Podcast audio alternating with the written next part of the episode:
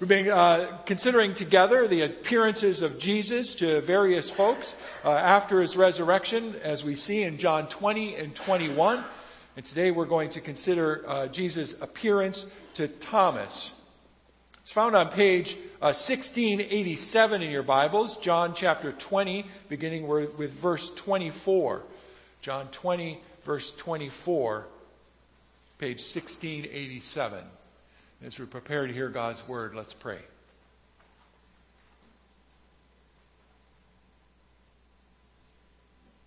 God, we come to your word. We come to your word with anticipation, with a desire to hear from you, with the hope that you will speak into our lives, into our questions, into our doubts that you will speak so that we can not only hear your truth, but that we can know you, that we can know your Son Jesus, and that we would find faith and life in his name. Amen. John chapter 20. Now, Thomas, called Didymus, one of the twelve, was not with the disciples when Jesus came. So the other disciples told him, We've seen the Lord. But he said to them, Unless I see the nail marks in his hands and put my finger where the nails were and put my hand into his side, I will not believe it. A week later, his disciples were in the house again, and Thomas was with them. Though the doors were locked, Jesus came and stood among them and said, Peace be with you. And then he said to Thomas, Put your finger here, see my hands. Reach out your hand and put it into my side. Stop doubting and believe. And Thomas said to him, My Lord and my God. And Jesus told him, Because you've seen me, you've believed. Blessed are those who have not seen and yet have believed. Jesus did many other miraculous signs in the presence of his disciples, which are not recorded in this book. But these are written that you may believe that Jesus is the Christ, the Son of God, and that by believing you may have life in his name. When I was in sixth grade, my teacher was usually wary of our promises. So if we as a class would promise her better behavior, she'd say, I'm from Missouri, show me. Missouri is the show me state if you didn't know. My sixth grade teacher had to see it to believe it. She would only believe our word if she saw it in action. Maybe Thomas was from Missouri. He wasn't ready to believe it just because the disciples said so. He needed some objective facts. He wouldn't take the disciples' word that they had seen Jesus. He needed to see Jesus with his own eyes. We live in a suspicious age.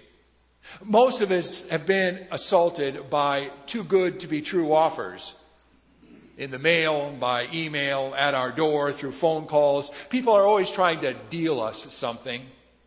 If you've received any offers from a Nigerian lawyer on behalf of his client who died and left you in the will for millions, you know what I'm talking about.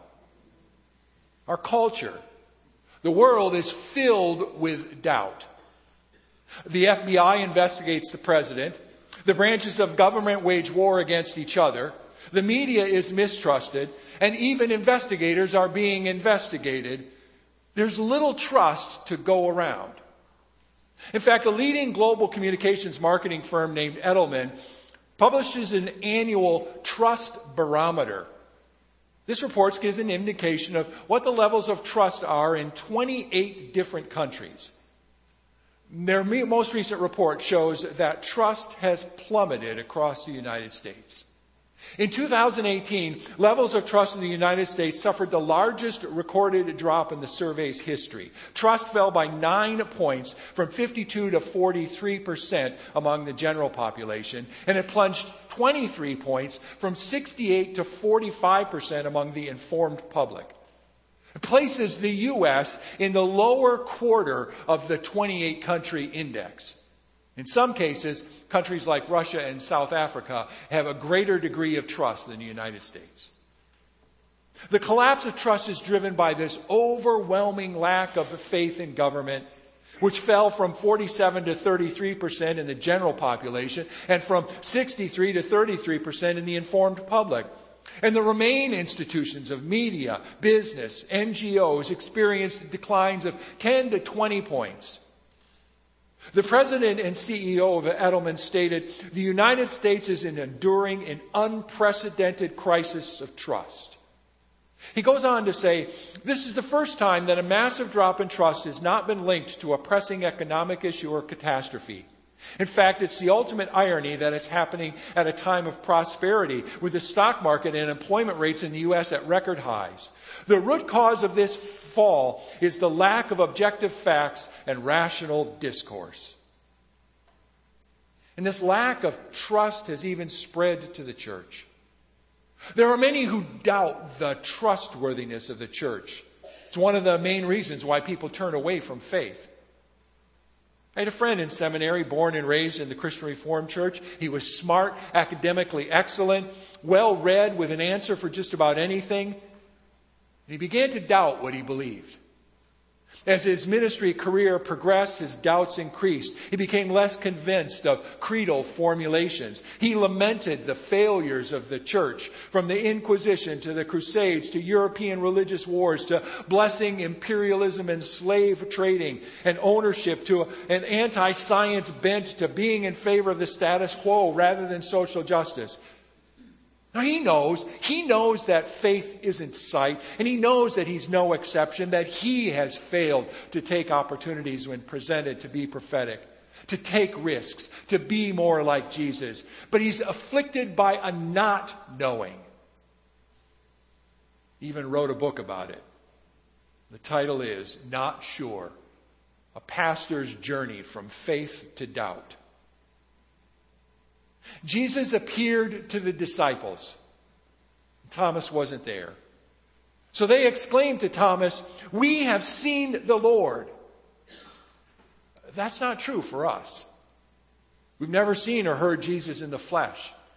Jesus isn't around. We can't see him. We can't touch him. There's no way that we can consult him face to face. Maybe on Easter we celebrate his resurrection, but once Easter's passed, what do we have? John, who wrote the words of our text, knew this. He wrote to people who had never seen Jesus in the flesh. Blessed are those who have not seen and yet have believed, he writes. For most of John's audience, the stories came second or third hand. A child who was six on East, the first Easter morning would be nearly 70 by the time John wrote his gospel. It's hard to not see and still believe.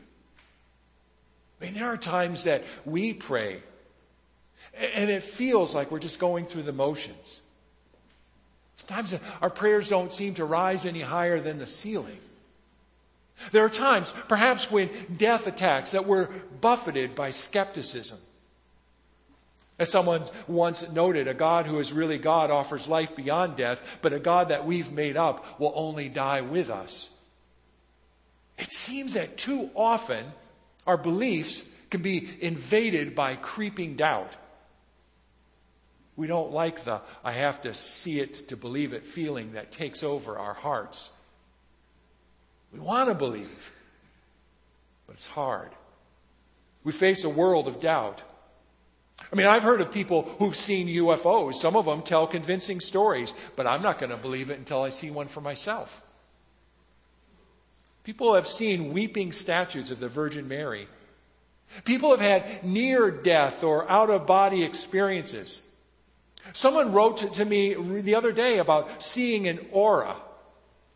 Uh, what do we make of these experiences? Don't most of us dismiss them as unimportant hearsay? Maybe we want faith, but there's so much in our world that challenges our faith. So much that leads us to wonder about truth. So much that seems too good to be true. I guess we keep good company with Thomas. Much as the disciples wanted to share their excitement with him, he wasn't having any of it. Any of it. He was a realist. He didn't go in for fairy tales, and talk of seeing Jesus was a fairy tale to him. Unless I see the nail marks in his hands and put my finger where the nails were and put my hands into his side, I will not believe. I don't think most of us would be much different from Thomas. I mean, if we were confronted with what the disciples said to him, would we be less skeptical? I mean, imagine if someone came up to you three days, three days after a funeral only to say they'd run into the dead person. I don't believe any of us would say, Whoa, that's wonderful. We'd say, Right. I'll believe it when I see it. That's Thomas. Not more or less of a doubter than any of us. He simply was a disciple who would often say what was on everyone's mind. Or he'd ask the question that most often they wanted to ask. Just look at how the Gospel of John presents him. The first time we encounter Thomas is when Jesus is planning to go to Jerusalem, to Judea, because Lazarus has died. Now, Judea at the time was dangerous territory for him. Jesus and his disciples had recently been to Jerusalem, but they left when the religious authorities were ready to stone him. And then Jesus gets word that Lazarus, who lived near Jerusalem, is seriously ill. So Jesus decides to go to see him, to head back into the danger zone. And, and, the disciples protest. But Rabbi, a short while ago the Jews tried to stone you, and yet you're going back? And then Jesus explains to the disciples that Lazarus isn't sick, he's dead, and that Jesus is going, as he said, to wake him up. And Thomas said to the disciples, Let us also go, that we may die with him. None of the super apostles, Peter, James, John, none of them offer such support. Thomas is the one to courageously step up. The, next time that we meet Thomas in the Gospel of John is when Jesus is gathered with his disciples in the upper room for the Last Supper. Jesus returned to Jerusalem and raised Lazarus from the dead. The religious authorities were enraged. They wielded the power of death. And so now Jesus showed himself stronger than death by simply showing up. And when the Passover came, Jesus gathered with his disciples to celebrate. And he scandalizes his disciples by wrapping a servant's towel around his waist and washing the disciples' feet. He reveals what the cross would confirm that God's power is servant power, a power that extends itself for others, not over others. And then Jesus begins to talk about his mission, his destiny, and God's future. And he tells the disciples that he's going to prepare a place for them, and then they will, and then he will come back to take them to be with him. And he concludes, You know the way to the place where I'm going. The disciples didn't have a clue what he was talking about. His teaching is incomprehensible to them. But Thomas is bold to speak what the other disciples may have been thinking. Lord, we don't know where you're going, so how can we know the way? And Jesus simply says, I am the way and the truth and the life. And Thomas doesn't say anything more. After all, he's shown himself to be a no nonsense kind of guy. He's all about practicalities, and he doesn't seem to have time for mystery or imagination. He simply shoots straight. Jesus, we really don't have any idea what you're talking about. And when Jesus says, I am the way, Thomas leaves it at that. And when Jesus appears to the disciples in the upper room after his resurrection, Thomas isn't around. Remember, the disciples are locked up, they're hiding in fear, except not Thomas. He's not there, he's out and about. Maybe he's gone on with his life, gone to grab a Starbucks. Maybe he went to the park just to sit for a while. But when he returns and the disciples tell him that they've seen the Lord, we hear those infamous words that give him the title Doubting Thomas. Unless I see the nail marks in his hands, put my finger where the nails were, put my hand into his side, I will not believe. Was Thomas a doubter? Perhaps. This much is true, like many of us, he puts conditions on believing. He wants evidence. He wants to be an eyewitness. Let me touch his flesh and blood. something this incredible, who's to blame him? Would any of us be any different? And then Jesus shows up. Eight days later, Jesus comes back into the same room. He doesn't come back to dismiss Thomas, doesn't return to shame him for failing to trust what the other disciples had told him. There's no rebuke here. Jesus speaks the same greeting he offered the disciples earlier Peace be with you. And then Jesus turns directly to Thomas. Put your finger here, see my hands. Reach out your hand, put it into my side. Stop doubting and believe. And Jesus showed up. I don't know if Thomas expected him, but when Jesus showed, obviously the evidence was overwhelming. Jesus speaks firmly to Thomas here. Bring your finger here and see my hands. Bring your hand and thrust it into my side. It's as if Jesus calls Thomas's bluff. Stop doubting and believe. Stop being faithless, be faithful. And suddenly all the evidence that Thomas thought he needed in order to believe becomes unimportant. Everything that he wanted was right in front of him and his demands evaporate. The story is told of a, a woman at a prayer conference. She approached a prayer counselor to tell him about an experience she had. She explained to him that when others heard what happened, they thought she was crazy. Here's the story she told. A long time ago, her husband had a heart attack. He was in the ICU. She was told her husband would not live through the night. And during the night, as she sat by her husband, she saw a bright light in the doorway, and she knew it was death that had come to get her husband. She stood up, put her hands out, and said, No, you can't have him. But the light came closer. And again she said, No, you can't have him. And then the next thing that she remembers is the nurses picking her up off the floor. But her husband turned a corner. He got better. He was out of intensive care in a day, out of the hospital in five days, and he lived another five years. The woman said that she was sure that she kept death away from her husband. And then she said to the prayer counselor, I just don't believe it. And then she asked, Do you believe it? The counselor said, Yes. Again, the woman said, I don't believe it. And the prayer counselor said, Did you ever think that the light you saw in the doorway was not death coming to get your husband, but Jesus who had come to heal him? Some scholars wonder whether Thomas had faith before this incident. It all revolves really around Jesus' words stop doubting and believe. And there's a couple of ways to understand this statement. Jesus could be saying, do not be without faith, or do not continue to be without faith.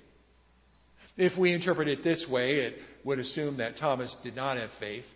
But it's also possible that what Jesus is saying here is do not become without faith. That is, Jesus is telling Thomas not to let his faith slide. Despite your doubts, believe. I think maybe it's the latter one that's in play here. What we do realize is that there's an amount of doubt that lives in all believers. That doubt and belief stand side by side in our lives. At times, doubt can be a ticket that keeps faith moving. That honest doubt can help form faith, can help grow faith. That Jesus isn't disturbed by questions that are asked. It's unbelieving doubt. That's Thomas's problem. And Jesus wants his followers to have a faith that moves beyond doubt, even though questions remain. That's why Jesus continues, because you've seen me, you have believed. Blessed are those who have not seen and yet have believed. That's us. Faith means believing in Jesus even though we don't have Jesus standing right in front of us. We don't have that undeniable proof of Jesus in the same room with us. But what we do have is the miracle and the blessing of faith. Scott Hoezee notes, to paraphrase a traditional aphorism, if you don't have faith, then there will never be evidence enough to convince you. And if you do have faith, no evidence is needed. Without faith, no evidence is sufficient. With faith, no evidence is necessary. See, we believe not because of the evidence. Yes, John has provided us with signs throughout his gospel. He tells us that. And even this sign of Jesus appearing before Thomas, but it's not by the signs alone that we believe. We believe in faith because Jesus calls it forth from us. We believe because he invites us into this miracle of belief. Everybody doubts. But don't let doubts carry the day. Stop doubting and believe. It's interesting that Thomas doesn't take Jesus up on his invitation, doesn't extend his finger to the evidence, doesn't thrust a fist forward. What he does is offer profound words of belief. My Lord and my God. It's the first time in this gospel that someone addresses the word God directly to Jesus. You remember how John started his gospel? He said these important words In the beginning was the Word, and the Word was God. And then throughout the gospel, through Galilee and Jerusalem, moments of glory, times of doom, all woven together, they finally meet in the cross. And now the reality of the Word who is God comes clear in the testimony of Thomas. Someone tells that Thomas is this muddled, dogged disciple, determined not to be taken in, not to believe just anything. And he comes face to face with Jesus, and he sees God. It's a huge mystery. That this Jesus who went to the cross, who had nail marks in his hands, who had a wound in his side, he's not a ghost, not a pretender. It's Jesus. God is this Jesus who escaped from the grave and clothes and spices this Word made flesh who dwelt among us is now resurrected. And he looks for all the world like he belongs here. at the same time, looks like he's bound for another world. My Lord, my God. And with this simple confession, Thomas shows us that faith's not about reciting creedal formulations. It's not a matter of saying I do to faith statements that are put before us. That true faith recognizes Jesus truly as God, Lord of our lives, Lord of our lives. These aren't just some words that we say. To say that He is Lord makes a difference. John Ortberg once tried to help us understand what it means that Jesus is Lord of our lives. He began by calling to mind the day that parents first bring a child home. Your baby's in a car seat. They look tiny and fragile. You drive 20 miles an hour under the speed limit. Every bump you turn around and check to make sure the baby's okay. It's a really scary day. And then, notes Ortberg, that kid turns 16. And another really scary moment happens. You hand over the car keys and you move from the driver's seat to the passenger's seat. And he says, it's a scary moment. When you hand someone else the keys, it is a big moment. You're no longer the one choosing the destination, no more choosing the route. You don't get to choose the speed. You're in the ride along seat. The driver is the one in control. What many of us want is a ride along Jesus. We want him in the passenger seat. We want him handy should we run into problems. But in the driver's seat? No thanks. Oh, yeah, I want Jesus in the car. Maybe I have a health problem. He could help with that. Maybe I have difficulty with somebody at work. He could help with that. But driving? I mean, if Jesus is driving, I'm not in charge anymore. Not in charge of my life, not in charge of my wallet. It's no longer my agenda. Put Jesus in control of the car, and I can't satisfy my ambitions. I don't get to do whatever I want. I don't get to go wherever I want. Here's what Thomas is doing he got out of the driver's seat. With this simple confession, he entered a completely different life my Lord and my God. Like most of the first century Jews, Thomas was looking for someone to guide his life. He was looking for a Messiah. And what he discovered was that the Messiah he was looking for is Jesus.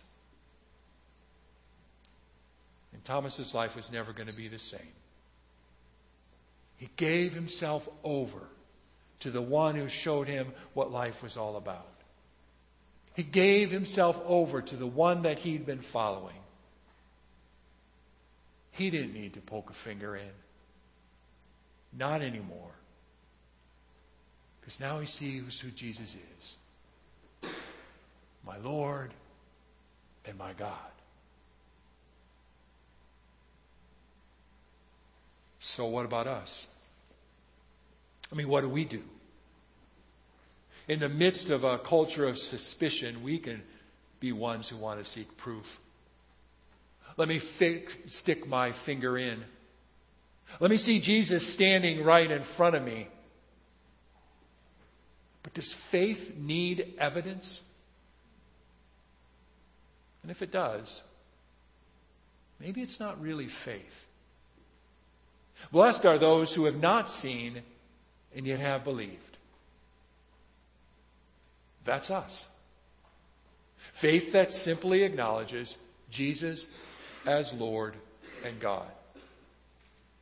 Faith that hands Him the keys so that more than believing, we discover life in His name.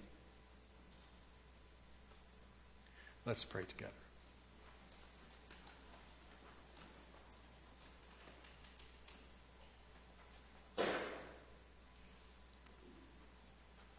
Jesus, my Lord and my God. Our Lord and our God.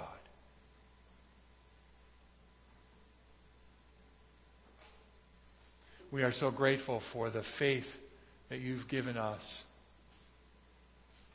so that we can see that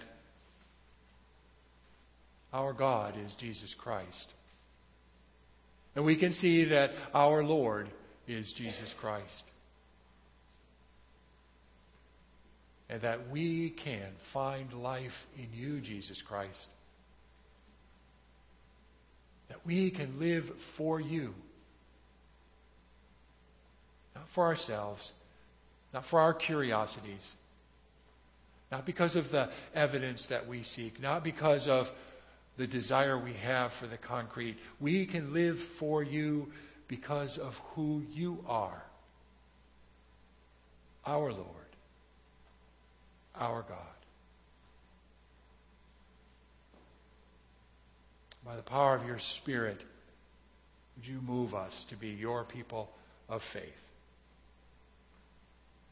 We pray this in your name, Jesus. Amen.